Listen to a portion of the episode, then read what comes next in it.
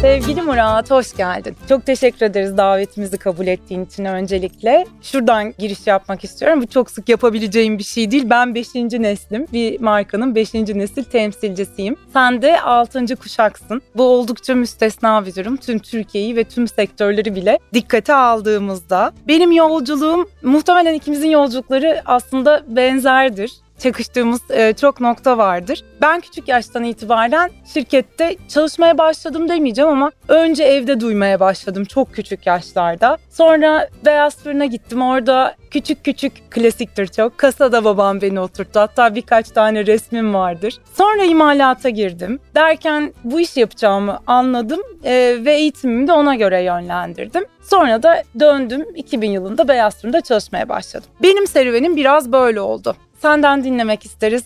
Nasıl oldu, nasıl ilk bu işe başlayacağını anladın küçüklükte, nasıldı, e, bu serüven senin için nasıl başladı? Şöyle ben öncelikle dünyaya bu yüzden getirildim diyebilirim ailem tarafından. Çünkü şöyle benim iki tane ablam var yaşları da benden epey büyük. Tabii doğu toplumlarında daha çok bu görülür. Bize Gaziantep aile kökeni işte bir erkek çocuk olsun devam ettirir düşüncesiyle. Ama ben dünyaya geldikten sonra bu bakışla bakmadım. Yani sırf cinsiyet üzerinden işte işe başlanır başlanmaz başına geçilir geçilmez gibi bakmadım. Küçüklüğümden itibaren ben de işte herkesin geçtiği o aslında eğitim sürecinde yani işte senin de geçtiğin ya da benim bizim gibi olan böyle bütün nesillerde olan işte bizde bulaşıkçılıktan başlanır işte çırak olarak devam edilir tüm aşamaları geçersin. Sen öyle mi yaptın? Tabii tabii ben de aynı şekilde işte, işte ben de cinsiyet ayrımı sanırım orada devreye girdi. Beni bulaşığa filan sokmadılar.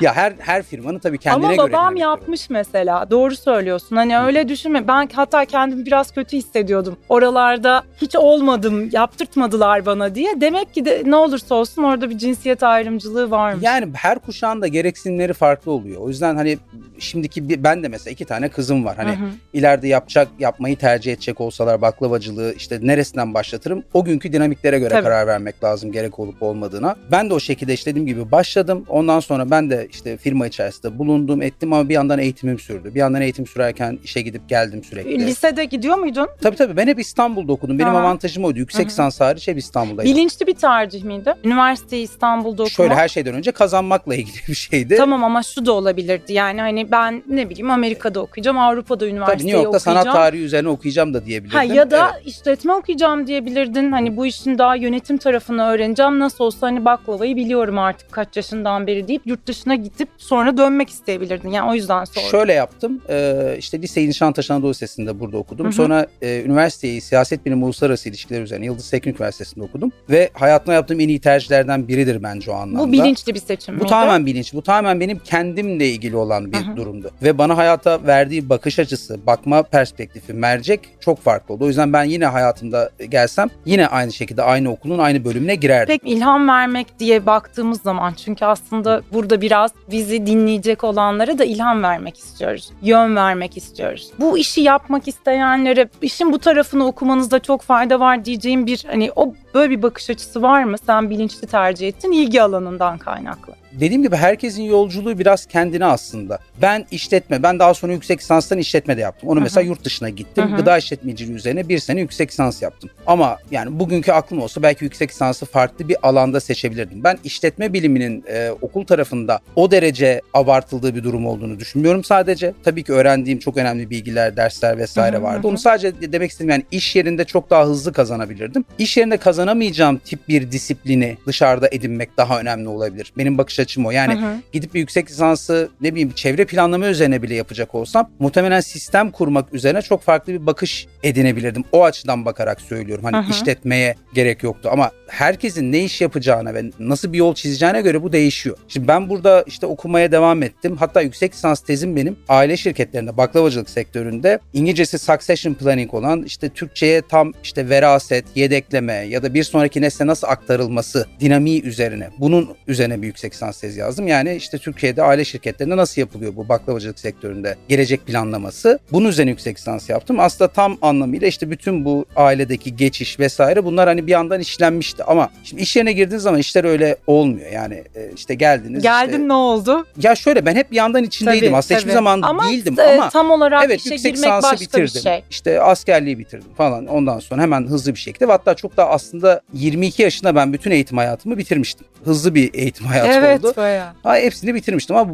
işe geldiğiniz zaman bu işler hani böyle işte geldin hemen gel burada başa geç vesaire gibi bir durum olmuyor. Şimdi bu kadar planlamasını dahi yaptığımız bir şey için bizim ailenin bir de geçmişi bu tip işleri Türkiye'deki çoğu aile için böyle. Maalesef şu değil kurumsal bir planlamayla yani batı tarzı bir işte oradaki hanedan geçişleri bir öyledir. Yani baştan bellidir o kurallarla kimin ne olacağı. Bizim toplumda daha çok bu nasıl diyeyim biraz daha dinamik gerçekleşen, durumun şartlarına göre gerçekleşen hatta onlar bölünmelere çok getiren bir şey ve biz buna çok alışırız. Ben 6. kuşağı temsil ediyorum bir ailenin ama bizim altı nesiller hep bölüne bölüne gitmiş zaten. Şimdi onun yaşanmaması için kurumsal bir aslında kural, bütün ve bir e, set getirmek çok zor bir iş. Şimdi bugün dahi bu gelmiş değil. O yüzden ben bugün Karaköy Güllüoğlu'nun genel müdürüyüm. Benim ailem 6 kuşaktır baklavacılık yapıyor ama bundan sonrasında ilgili bir planlama aile yapabilir yapabilir ya da yapamaz. Bu artık ailenin bütününün verebileceği bir karar. Tek başına bir kimsenin getirebileceği bir şey değil. Bu Ama bir kültür. bir şirket anayasası belki hani bu aslında... İşte o bir kültür onu demek Kültür. istiyorum. Yoksa yaz- yazmak bunu mesele değil. Kural setlerine oturalım 10 Evet. madde yazalım. Kim uygulayacak Kim aslında? uygulayacak?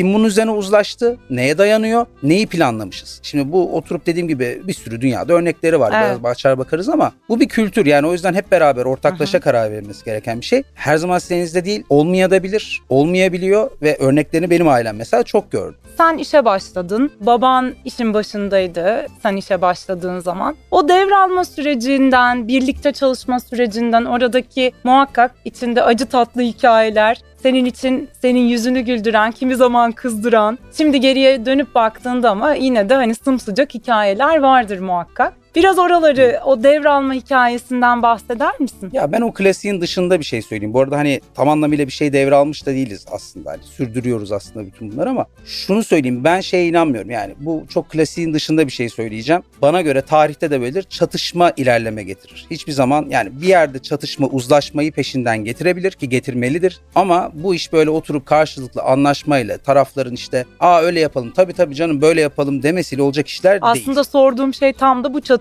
Çünkü bende bolcanı bu hikayelerden var babamla. Babaların Ee, karakterleri çok benziyor zaten. Çok benziyor bizim babaların karakterleri aynen. Yani bizde çok ciddi, çok sert Sonunda tam da senin söylediğin gibi çok sert çatışmalar ama sonunda uzlaşmayla biten baba kız ilişki bizde öyle çalıştı o mekanizma. Baba kız ilişkileri bence Baba- her zaman daha iyidir. Benim de Avantajlı iki kızım var. kesinlikle öyle daha avantajlı ama şöyle ben de orada hakikaten çetin ceviz olmak durumunda kaldım. Evet. Kimse bana e, altın tepside hiçbir şey sunmadı hatta tepsiyi ara Hak ara önümden alınır. E, çekti. Dolayısıyla ben tam olarak onu sor. Yani burada işinin çok başında, çok kuvvetli bir karakter baban ve hakikaten çok başarıyla bir yere getirmiş ve sen orada sahneyi onunla ilk başta paylaşıyorsun. Sonra da sahneyi ondan aslında ne olursa olsun devralıyorsun. Yani bu e, iyi ya da kötü hani bir şekilde bu gerçekleşiyor. Oralarda neler oldu? Markanın hani yok mu hiç tatlı hikayeleriniz? Bizim var mesela Var. yemek pas- pastaneden ben yemeğe geçilmesini istedim. İşte bu yumurtaların koyulması, menüde işte Beyaz Sur'un tam bir pastane, fırın pastaneydi hatta. Fakat ardından dönem değişti, dönemin ihtiyaçları değişti ve ben bir şeye inandım. Dedim ki muhakkak masa servisine geçilmesi lazım. Yani hizmet şeklimizi değiştirmemiz lazım ve kahvaltıda tamamlayıcı ürün olarak kendi ürünlerimizi kullanıp başrole e, yumurtaları, onlardan oluşan tabaklar yaratmamız lazım ve bunun peşine de işte brasserie ekiyle bir şekilde diğer öğünleri de desteklememiz lazım. Bizde bu benim 2008'de bunu hatta 2005'te bunu yapalım dediğimde bunu benim yapmam 2011'in yazı oldu. Ben Ki sana aslında olmuş yani. ben düşün bak işte ben sana böyle Başkaları e, için yavaş gelebilir ama evet bizim bizim gibi bizim bilen evet bizim için iyi dinamiklerimiz için iyi bir süre. O yüzden sana sormak istedim. Yani burada ben çünkü görüyorum senin Karaköy Güllüoğlu olarak yaptığınız bir takım temel de yani gözüküyor yaptığın değişiklikler. Senin geldiğin hissediliyor ki hissedilmesi lazım zaten. Yani normal olan bu. Burada babanla neler oldu? Biraz oraları anlatırsan çünkü ben teslim olma yeni nesillerin aslında bu marka devirlerinde yeni nesillerin teslim olmasını, vazgeçmesini istemiyorum. Çok değerli buluyorum bizim gibi nesillerin devamını, markaların nesillerin devamı için mücadele eden kişileri ve gelecek olan nesilleri. O sebeple hani biraz dediğim gibi yön vermek adına senin böyle kritik virajların var mıydı? Dolu var. Şöyle hemen özet geçeyim. Bir kere şunu da söyleyeyim. Charles Darwin de dediği gibi aslında en güçlü olan değil, en akıllı olan da değil, en iyi adapte olan, en iyi uyum sağlayan hayatta kalıyor. Bizim markalar için de aslında durum bu. O yüzden o kuşak çatışması dediğimiz şey adaptasyon dediğimiz şeyin ne olduğunu tespit edilmesi. Kimse markasının ölmesini istemez. Herkes devam etmek ister. Ama bunu yaparkenki dinamiklerin ne olacağını karar vermede çıkıyor çatışma. Şimdi dediğim gibi burada bunu yaparken devralırken ya da aslında yönetimi sadece devralıyorum. Bunun bakın geleceğiyle ilgili hala bir belirleme yok. Ama yönetimi devralma aslında evet neredeyse koparıp alma oluyor. Çünkü bunun bir yerden sonra çünkü işte, işte karşınızdan otobüs yaklaşıyor çarpacak. Şimdi bununla ilgili bir yerden sonra tartışma işte bunun önünden çekilelim mi çekilmeyelim mi otobüs durur mu durmaz mı gibi bir tartışmaya giremezsiniz. Oradan hemen işte otobüs önünden kim varsa çekip alıp önden çekip götürmeniz lazım. Şimdi bizim de bu tip durumlarla karşılaştığımız oldu. İşin bu noktaya geldiği durumlar oldu. En basitinden marka kimlik meselesi bile yenilenirken çok radikal bir şey tabii ki yani baktığınız zaman. Ama bir yandan radikal dediğimiz şey aslında tam da taşları yerli yerine oturtmak için, pozisyonlamak için yapılmış bir şey. Siz şimdi bu odada her şey değişmişken etrafta bütün dekor, bütün insanlar değişmişken ya ben aynı yerimde oturuyorum canım hiçbir değişiklik yok bende diyebilir misiniz? Yani belki de baktığınız yön değişmiş, duvarın yeri değişmiş. Artık siz seyirciye değil duvara bakıyorsunuz. O zaman ben duvara bakmaya devam mı edeceğim diyeceksiniz. Dönüp pozisyonunuzu Sen değiştireceksiniz. ama diyen olabiliyor. İşte diyen olabiliyor. E tabii buna kim karar verir noktasına geldiğinizde bunu konuşuyorsun, ediyorsun. Olmadığı noktada bana göre genç nesil işte senin de teslim olmaz dediğin şey bunu girip yapacak. Girip yapacağını da hakikaten işte konuşarak yapmaktan, inisiyatif el alıp yapmaktan, rağmen yapmaktan. Bana göre zaten hani benim tecrübemde Sen nasıl yaptın? ya bir yani birlikte yapmaktan daha ziyade benim açıkçası hani rahatlıkla da söylüyorum rağmen yapmak çok daha fazlaydı karşılaştım. Niye? Yani ben bugün işte tek şubeli bir yeriz zaten. İşte Kat Otoparkı'nın Bu yıkılacağı mesela senin de inandığın bir strateji. Çünkü bu babanın e, e, temel felsefemiz çok aynı. Bakın bak burada hiç şey bir farklılığımız yok. Yani temel olaya bakışımızda evet bizim bütün ailenin sosyolojisi, diğer markalarla karıştırmalar, işi yapış tarzımız, işten keyif alma tarzımız. Bu noktada aslında hiçbir farklılık yok. Yani ikimiz de evet sadece baklava yapmak istiyoruz. Sadece bunu tek lokasyonda sürdürmek istiyoruz. Baklava dışında bir işe girmek istemiyoruz. Şimdi buraya kadar bir temel uzlaşma var. Şimdi bunu nasıl yapacağımız noktasında bir sürü şeyle karşılaşabiliyorsunuz. İşte mesela diyelim Kat Otoparkı yıkılacağını 5 senedir ben az çok öngörüyordum. Bu olabilir, olacak. Hatta gitgide oluyor. Bununla ilgili önden hareket etmemiz lazım. Bununla ilgili geç kalırsak buna bir artık reaksiyon verecek halimiz bile kalmayabilir noktasında mesela aslında uzlaşma olmadı. Ben çıktım, yeri baktım. Hayır burayı yapmayalım, etmeyelim. Hayır yapılacak yapıldı ve şu an neredeyse biz zor oraya yetişecek durumdayız. Çünkü arkasından yıkım kararı geldi. Olmayacak denen şeyler işte babam tarafından olmaz zaten o dediği şeyler olmaya başladı. E baktık ki neredeyse ben bile geç kalıyormuşum o şeyde. Hı hı. İşte marka kimlik konusunda bile bu yapılır yapılmaz. Mesela marka kimlik çok önemli bir şey. Senin Evet. sizin gibi bir bu kadar köklü bir aile işi için hani kaşını gözünü değiştirmek gibi çocuğunun evladının baban tarafında. Oradaki durum e, Orada da tamamen nasıldı? rağmendi. Şöyle ama yani Peki bir ama sonuçta bir icazet alıyordun ama neticede en sonunda. Ee, yani bir noktada işçi artık icazete gelmek durumunda kalıyordu. Kalıyor. Çünkü şu var yani bir yerden sonra tıkanıyorsunuz zaten. E, benim en önemli yaşadığım şu oldu. Birkaç tane o rağmenden sonra birkaçının sonuçları istenir istenmez görülmeye başlanınca ki çok temel şeylerden bahsediyorum. Yani ben kuş kondurduğumu ya da işte çok büyük şeyler yaptığımı hiç akla gelmeyen şeyler değil. İşte markanın bir sözel ve ona uygun olarak bir görselini konumlandırmak, buna uygun bir plan yapmak çok temel bir şey. Bu markanın ilk daha başlangıcı. Ya daha mimariye gelmiyorsunuz, pazarlamaya gelmiyorsunuz. Şimdi bunu yaptım demek zaten çok bir şey yaptım demek değil.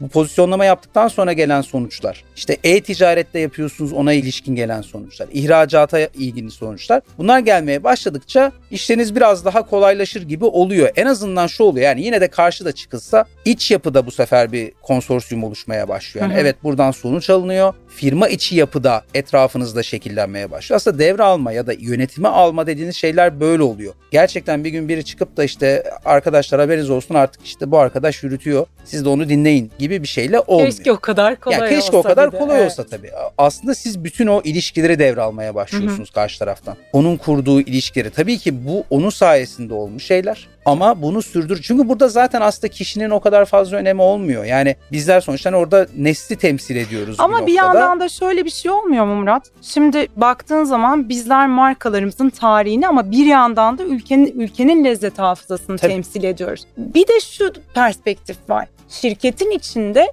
sen o lezzet hafızasını devam ettirebilmek için şirket içindeki hafızayı da devralıyorsun. Kimler onlar? Çalışanlar. Evet.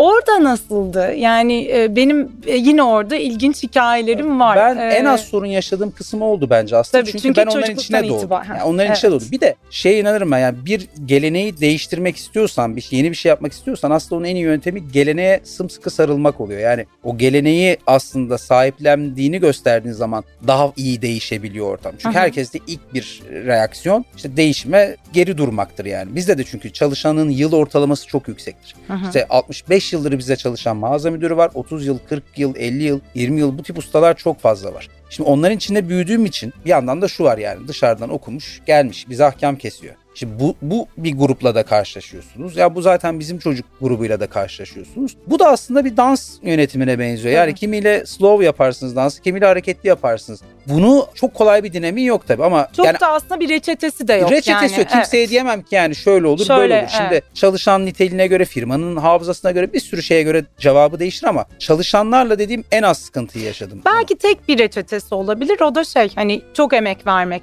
mesai vermek. bir de Hani onları bu- korumak şey olarak Evet. korumak. Çünkü şey çok az görülen bir şey zaten. O eski yani çalışanın o eski durumunu, hafızayı. Çünkü yeni kurulan bir şey değil. Yıkmak kolay. Yerine ne kuracaksın? Kurarsın da ama kurduğun şeyin bakalım o kadar nasıl diyeyim hani hızlı şey refleksleri, sağlam refleksleri olacak mı? Herkesin yeni olduğu bir ortam her şey daha şüpheli bir şey. Hı hı. Yani o yüzden onu e, yıkmadan korumak, işte o dönüşümü, markadaki dönüşümü nasıl eskisini reddetmeden bir şeyi aslında dönüştürüyorsun. E, işte mimariyi de öyle yapıyorsun. Bu da çalışan düzeyinde de bu böyle olmalı. Yani günün şartlarına işte tabii ki onu uyduracaksın şeyine. Çalışma şekline kalkıp da 20-50 senedir burada böyle çalışıyor. Bundan sonra da böyle çalışılacak değil. Ne aynı kaldı ki o aynı kalacak. Ama tabii bunu senin görüyor olman bir şey. Bir önceki kuşağı ve onun çalışma arkadaşlarına bunu anlatabiliyor. Anlatabilsen bile kabul ettirebiliyor olmak. Bir de arada kabul kalmıyorsun. ettirebilsen bile uygulatabiliyor olmak başka bir Tabii şey uygulatmak sonuçta. şu onlardan sonra gelen de bir nesil var. Şimdi ben onları da görüyorum o çocuklar. İşte bugün Z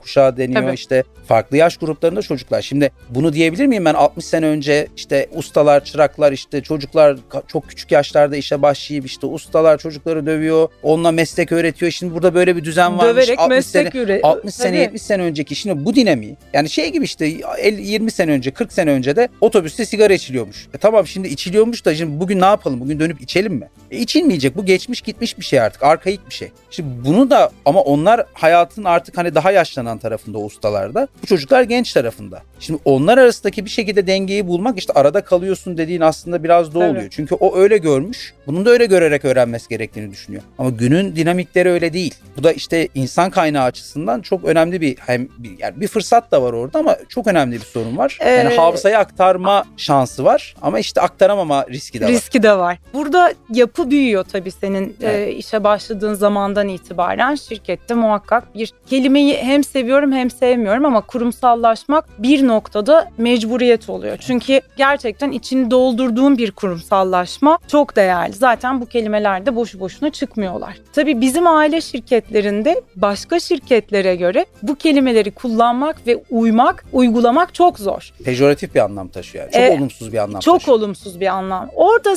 sendeki durum neydi? Yani kurumsallaşma sürecini başarabildin mi? Başardıysan Bir süreç orada tabii nasıldı? Tabii süreç. Bir, bir- yani biten bir şey de değil öte Ya taraftan. onun nasıl anlamlar taşıdığını ben de yani her aile şirketinde olduğu gibi işte kurumsallaşmalı. Ha, sen burayı müdür mü dolduracaksın? İşte o Yedinizin olacak işte yaptığını şey ben var. tek başıma yaparım. aynen onları ben tek yaparım. Zaten yapıyorum vesaire gibi şeyler. Bunu eski nesile anlatmanın o kadar fazla anlamı yok. Çünkü onlarda çağrıştırdığı şeylerin o kelime anlamının bir daha değiştirmek ya da senin ileriye dönük tahayyülle yani ne yapmaya çalıştığını anlatmak çok zor. Yani bugün bunu şimdi hani büyük küçük diye değerlendirmiyorum ama bakkalsan bakkalsındır. Bakkal işte diyelim ki veresiye veriyordur. işte kredi kartı kabul etmiyordur. İşte buna göre bir stok sistemi vardır vesairedir. Şimdi bu bakkaldır. Bundan mutluysa da bakkaldır ve bakkal kalmaya devam etmeli. Şimdi ben bakkalım ama market Ama olmak bakkallar istiyorum. kaldı mı acaba? İşte bir de o sorun O var. onun ortada. problemi. Hala da Hı. kalmak istiyorsa kalabilir. Bununla ilgili hiçbir derdim de yok. Benim problemim şu. Bakkalken market olmaya çalışım ama bakkal gibi davranmaya çalışanlar. Ben market oldum ya da olmak istiyorum ama ben kredi kartı hala kabul etmeyeceğim. İşte benim stok depo yönetim sistemim olmayacak. İşte e, ben hala işte gelene işte ona deftere yazarım falan diyeceğim. Şimdi market sen de buna göre davranman lazım artık olduysan. Bunun getirdiği bir set var. Yani batının iyi yanlarını alalım, kötü yanlarını almayalım diye bir şey olmuyor. O yüzden şirketin büyüyorsa bununla ilgili departmanları kurman gerekiyorsa kuracaksın. Tabii ki kendi yapına göre kuracaksın. Sen yaptığın iş hacmine göre bunun bir sürü finans, muhasebe, matematiği var. Yani kalkıp da işte 100 liralık iş yapmak için 300 liralık masraf yapmayacaksın. Ama ileriye dönük gördüğün şeyler varsa bunları bugünden kurmak zorundasın. Çünkü benim en sevmediğim şey reaktif olmak. Yani başımıza gelsin de öyle bakalım. Tamam bu gelecekle ilgili buna da en çok verilen cevap şey "E, her şeyi bilebilecek misin ki? Her şey senin dediğin gibi mi olacak? Değil ama bununla ilgili bir planlama yapmak. Ama bir proaktif olma çabası çok değerli tabii önden ki. gitmeye çalışmak sana bir sürü şey kazandıracaktır, bir bakış kazandıracaktır. Aslında işte kurumsallaşma diye o bahsettiğimiz şeylerin başa gelmeden bazı şeylerin önden kurmaya çalışıyorsunuz. Zaten hayat şuna getiriyor. Ya ancak zaten ucu ucuna yetiş diye Evet, geliyor. İşte tabii. benim o binaya bakıp ancak bugün otopark yıkılmak üzereyken bitireceğiz noktasına gelmem gibi. Benim çıkarken yola planım onu çok önceden bitirmekte. Ama Peki bakın biraz zor da lezzet tarafından e, bahsedelim. Çok geleneksel bir şey devraldın. İçinde büyüdün, içine doğdun hatta. Şimdi artık baklavayı bambaşka bir dünyaya doğru eviriyorsun. Bunu da çok başarıyla yapıyorsun. Buralarda e, aslında demin söylediğin gibi çevreye göre pozisyon alıyorsun. İçinde yaşadığımız ortama göre markayı konumlandırıyorsun. Biraz buralardan bahseder misin bize? Neler yaptın? Çünkü hakikaten baklava işte biz nasıl diyoruz un, tuz, şekerden ibaret. Seninki de e, un ve şeker ve yağdan ibaret. Ama e, burada çok güzel, çok tatlı bir yol aldın. Biraz oralardan bahseder misin? Nasıl uyumladın markanı e, ve ürününü aslında? Ya şöyle biz şimdi hani düşünce setimiz tamamen baklava üzerine. Yani baklava ile ilgili bir şey düşündüğüm için benim bütün fokusum o alanda. Dolayısıyla aslında baklava ile ilgili kim niye baklava yiyemez? Kim baklava yiyemez? Yani ne yaparsam yiyebilir? Baklava zaten tarihine de baktığınız zaman çok dinamik bir tatlı. Ya şimdi insanlar böyle geleneksel bir tatlı deyince şey zannediyorlar işte böyle 500 yıldır bir baklava var olduğu gibi işte geliyor gidiyor. İşte geleneksel geleneksel. Yani o gelenek dediğini biraz deşip baktığın zaman aslında o geleneklerin hep her gün tekrar oluşturulduğunu, anlamlarının değiştiğini yani. Çok uzağa gitmeyelim işte cevizli baklavanın bugün eskiden fıstıktan daha çok satıldığını herkes bilir. İşte İstanbul'da da bu Gaziantep'te de böyle bu arada. İşte kaymaklı cevizli baklava. Ondan daha eskiye gitsen baklava 40 kat değil zaten. İşte ondan önce nişasta yok, ondan önce şeker yok. İşte çok pahalı bal kullanıyor. Yani baklavanın şekli, yeri yani işte sokak tatlısı olmamış yani bugünkü gibi bugün 80 milyon insan var. Herkes evine baklava oluyor. Şimdi geçmişte baktığımız zaman baklavayı sadece konaktakiler ve saraydakiler yiyebiliyor. Sokak tatlısı değil. Şimdi bu kadar dinamik ve şekil ve işte yer değiştirmiş bir tatlının bugün de aynı kalacağını zannetmek çok büyük bir saflık. Yani çünkü bu değişecek, bu belli. Buna da nasıl aslında önden gidebilirim? Yani toplumun hassasiyeti ne? Sonuçta bunu biz kendi kendimize müzede yapıp yemiyoruz. Kendi kendimize firmada yapıp yemiyoruz. Bunu toplum tüketiyor. Toplum tüketiminin bir parçası. İnsanlar hangi durumlar için tüketiyor? Ne olunca tüketiyor? Ya da neden tüketmek istemiyoryu düşünmek mesleğin bir gereği. Şimdi bundan ne kadar önden gidebilirseniz o sizi marka olarak biraz daha öne taşımış oluyor aslında. Yoksa buna da işte insanlar artık şöyle baklava seviyor dur biraz daha fıstıklısını yapayım demek yani Evet. işte bu bir trendi takip ediyor olmak demek. Şimdi bugün baktığınız zaman işte önden bir şeyleri hazırlamak yani şeker tüketimiyle ilgili bir durum varsa ben nasıl baklavanın içinden şeker yerine başka bir şey koyabilirim bunu araştırmaya başlamak bu zaten baklavayı değiştirmek farklı bir yola sokmak anlamına geliyor. Şimdi bu eğer yapılmazsa dönüşmezsen devrilirsin. Bu oluyor yani ben artık toplumla didişeceğim böyledir baklava dediğin Hı hı, zaman hı e, o zaman şey bir ürün Yok gelirsin. doğru gidersin. Ya şimdi bunu bazı ürünler yaşama riskine karşılaştı. Mesela Türk kahvesi bir dönem işte çok yaşlılar içiyor gibi bir durumdayken ama o kadar güzel başardı Evet. ki şimdi herkes yine Türk kahvesi içiyor. Döngüyü tamamladı bence. Şimdi genç nesle aktarıldı. İşte lokumda da bu tip riskler oluştu. İşte şimdi artık ikinci nesil lokumlar Hı hı, çıkmaya hı başladı. hı. Lokumlar farklı hallere gelmeye başladı. İşte baklavada da bu oluyor, olacak. Ben dediğim gibi fonksiyonel ürün gruplarında bunu kısmen e, yapıyorum. Şöyle bağlayayım hani bir bağlama oturması lazım. Oturup da ben canım sıkıldı baklavayı dikine Şununu değil de eline yapayım, yapayım, ya da şunu yapayım değil. bir şey değil. bir ortak noktamız daha var. Tabii bu kadar dediğim gibi 5. kuşak, 6. kuşak bir araya Tabii gelince kadar. çok normal. Hep sıkışmışlıklardan konuştuk ve sıkışmışlıkların markalarımıza faydalarından konuştuk. Bir sıkışmışlıkta 1980'lerde getirilen gelen bir vergi yoluyla Sütlü Nuriye'nin çıkış hikayesi. Benim çok iyi bildiğim bir hikaye ama bundan bahsetmeni istiyorum. Çünkü bir benzeri de bizde var. Ee, ben de sana anlatırım birazdan ama lütfen Sütlü Nuriye'den biraz bahset. Şöyle Sütlü Nuriye 1980 12 Eylül 1980 darbesi olduktan sonra NARH denilen bir uygulama var. Yani bütün baklavaların fiyatları fixleniyor. Bu fiyattan yukarı baklava satılamaz. Yani bugün işte bir gömleğin diyelim ki e, maksimum 50 liraya satılabilir bir gömlek demek gibi bir şey. Şimdi piyasadaki markaları konumlarını düşününce komik kalan bir şey. Şimdi bu getirildiği zaman bakılıyor ki maliyetlerle bu işin içinden çıkılacak gibi bir şey değil. Yani baklava yapamayız. Ya malzemeden çalınması gerekiyor ya dükkanı kapatıp gitmeniz gerekiyor. Bu kadar eski bir yer olunca ya dükkanı kapatayım gideyim küstüm deme gibi bir şansınız yok. O sıkışmışlıktan bir şey bulmak zorundasınız. O zaman bizim de yanımızda olan amcamız e, mesela yemek tarifleri kitaplarına bakıyor. Eski tariflere, baklava benzerleri, türevleri ve şöyle şeylerle karşılaşıyor. Ya aslında fıstığın yerine fındık kullanalım. İşte şerbetle de sütü karıştıralım. Maliyet daha düşsün ve bu da zaten baklava değil. Başka bir tatlı Sütlü Nuriye adı. Çok akıllıca aslında bir pazarlama stratejisi. Yani Sütlü adına Nuriye- baklava koyma. Yani Sütlü Nuri'yi siz koymuşsunuz Evet değil evet mi? tamamen Ha, aslında tamamen. o dönem galiba kitaplardan falan amcamın böyle anladım. bakarken gördüğü ettiği bir şey. Bana göre çok başarılı çünkü bir şeyli baklava dese bu baklava mı değil mi tartışmasına yol Hı. açacak ama tamamen farklı bir isim koyarak alanın dışına çıkartıyor tatlıyı. Başka bir yere getiriyor tartışmasız bir noktaya getiriyor. De çok da güzel bir Şimdi şey çıkıyor. hatta Sen de- sevmeyebilirsin biliyorum. Sen yok ben çıtır çok çıtır yok yok ben süt olsun. Çok Sever severim. misin? Ama mesela dedemin şunu dediğini biliyorum. Ya ben de dedi dürüstçe söylüyorum. Yani bunu yaptıklarında dedi. Bu ne ya köpek maması gibi kimse bunu yemez. Kim yiyecek bunu dedim diyor. Ama insanlar çok sevmiş. Evet. Sonra uygulama kalkıyor. Uygulama kalktığında da ürünü kaldırıyorlar. Ama insanlar tekrar çok geri soruyor. Ve dolayısıyla tekrar ürün geri geliyor. Süt Nuriye bugün böyle müdavimler olan kenarda böyle Benim, ben işte dahil. tabii ki bestseller değil ama Ama Hani böyle kemik kaldırsan da müşterisi kıyamet koparılan. Aynen öyle. Yani gelip de süt nuriye yoksa geri çıkan Tabii, müşteri var. tabii, tabii, hani eminim. baklava yoksa işte adam dürüm alır, şöbiyet alır, Hmm. başka bir şey alır ama süt nuriye yoksa geri çıkan müşteriler var. O yüzden bunun böyle çok güzel hikayesi, anısı olan bir ürün. Ve çok da satılmasa kaldırmaya kıyamazsın. Yani bu kadar güzel hikayesi olan bir şey ya bence sadece karıyla kalkmamalı da. ilgilensek zaten Tabii, her aynen. gün dinamikler böyle hemen Tabii. ürünleri hızlı girip Tabii. sokup çıkartıyoruz gibi bir durum olur. Böyle Aynen, bir şeyimiz yok. aynen. Çok güzel bir ürün ya. Ne güzel işte. Satsın, satmasa çok da da kalsın hikayesi kenarda. olan bir ürün. Bizde de işte böyle tam 80 ihtilalinden sonra Sütlü Nuriye'nin bir benzeri açma için olmuş. Gelmişler işte açmanın fiyatını sabitleyecekler. Geçmiş zaman hatırlamıyorum söyledikleri rakamı babam söylüyordu. E, açmayı sabitlemişler fiyatını fakat tabii ham maddenin fiyatı belli. Kullandığın yağın kalitesi belli. E işçilik her şey belli yani. Ne yapacaksın? Daha kötü yağ mı kullanacaksın?